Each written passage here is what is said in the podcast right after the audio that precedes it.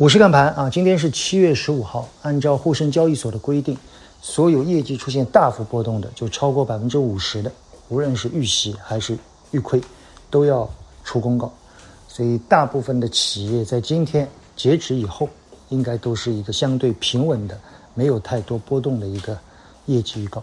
所以我们看到很多的股票在这之前出现了明显的两极分化啊，再加上最近的断供潮啊，今天我特地写了篇周报啊，关于断供潮。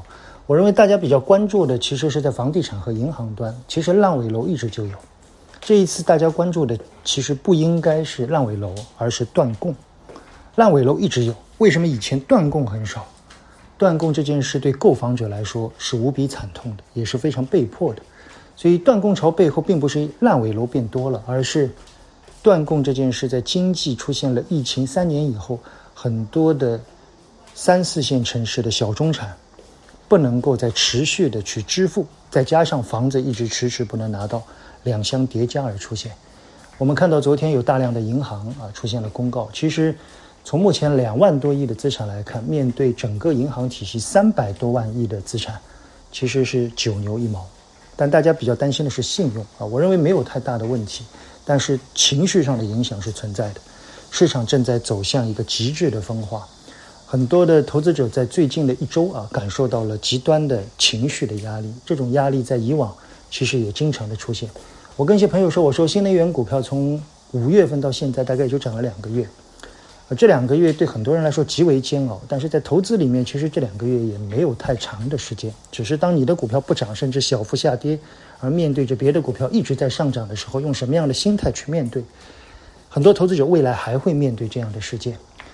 呃，很多人问问我们这一次对新能源这一次上涨啊，我觉得我们对于新能源上涨是有预期，但是没有想到那么强。昨天的比亚迪的中报啊，我们平心静论的而言是超预期的。我仔细的看了它的中报的数据，有机会我们在周末的娓娓道来跟大家交流一下。啊，确实它的盈利的数据在明显的回升，今年的业绩可能随着下半年成本端的下滑也会有回升。我算了一下，如果今年按照全年的业绩的话，它现在的市盈率啊，动态，我们说动态就到今年年底，大概在七十多倍。